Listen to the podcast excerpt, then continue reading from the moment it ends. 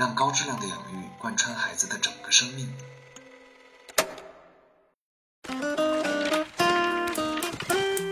将孩子的个人空间最大化，这个是什么意思呢？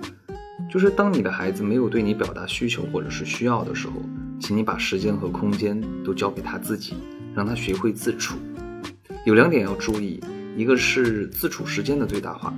我们见过一些比较极端的妈妈或者是家庭，就是长时间的把孩子抱在怀里，或者是高频率的去哄孩子。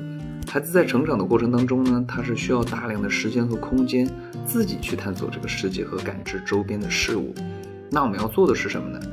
就是请你把你的宝宝放下来，哪怕你说我家的孩子还不会翻身呢，你把他放在一个安全的地方，婴儿床或者是沙发上，不要去打断他。只要他没有对你表达需求，请你把时间都交给他自己。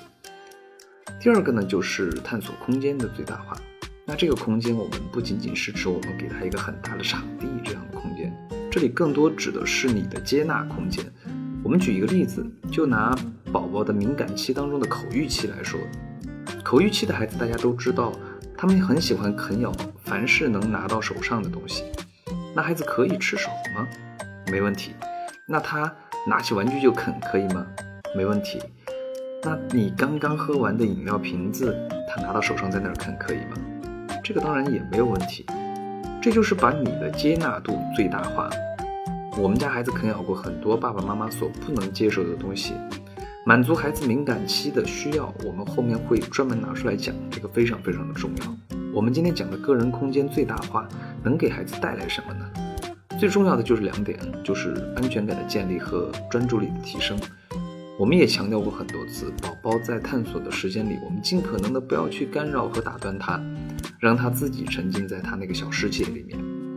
当然，还有两个前提条件是必须要遵守的。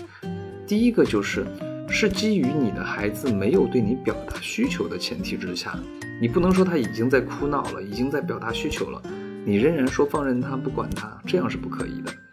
他在探索的过程当中呢，凡是有一丁点儿对你释放需求的信号，那我们就一定要去安抚他，或者是立马满足他的需求。